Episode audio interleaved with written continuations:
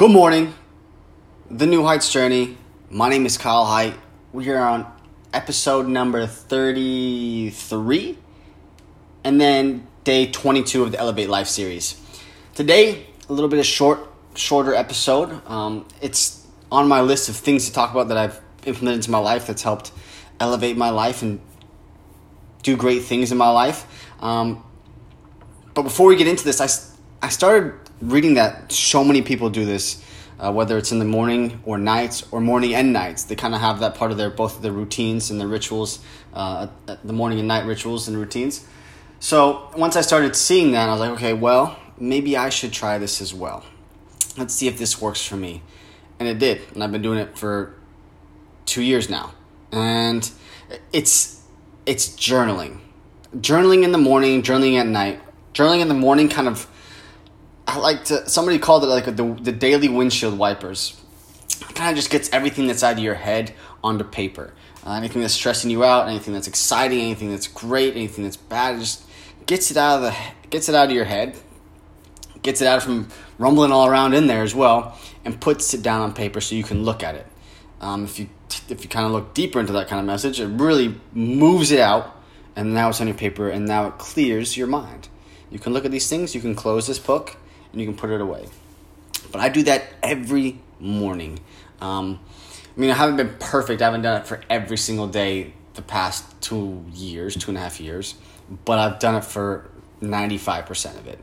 And I've noticed that my days are a lot clearer. My days are just, I'm open to see.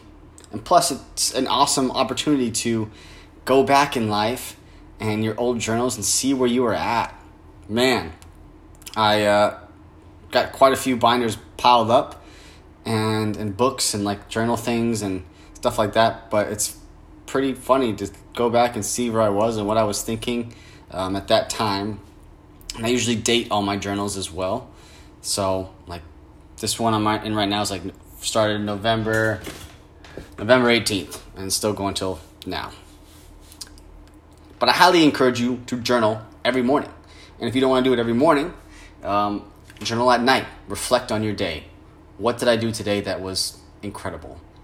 Who did I connect with today that could be something great down the line? You know, um, just ask questions. We'll dive into another episode that's called Questions, and I'm just going to literally ask a whole bunch of questions, and then you can write them down. But I'll probably leave a link to uh, a sheet that has all these questions on it so you can download them and sit down and go through them.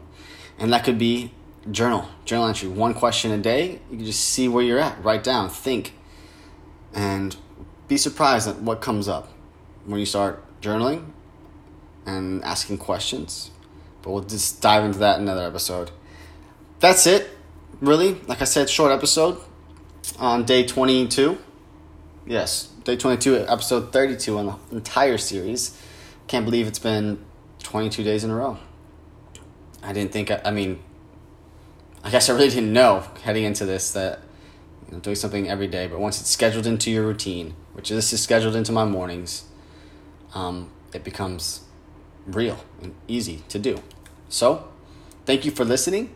If you haven't subscribed, please do. If you have learned anything from any of these episodes and you really enjoyed it and you feel that somebody else would enjoy it or take something away, please share and leave any feedback.